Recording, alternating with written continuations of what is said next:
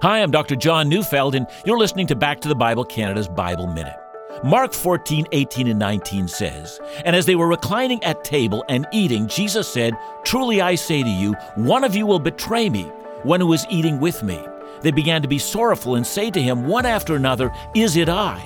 See, Jesus knew one of the twelve would betray him. The twelve were baffled, and each wondered if it would be him. You know, at the Last Supper, they said they wouldn't run away, they said they wouldn't fail. They wondered who could possibly betray him. You know, we don't know ourselves as well as we think. We can't be sure what our strengths and vulnerabilities are, especially in a time of crisis. We can only lean upon Jesus day by day, moment by moment. Better to trust Him than to trust in ourselves. Don't you know that's true? Listen to Back to the Bible Canada each weekday on this station or find us online at backtothebible.ca.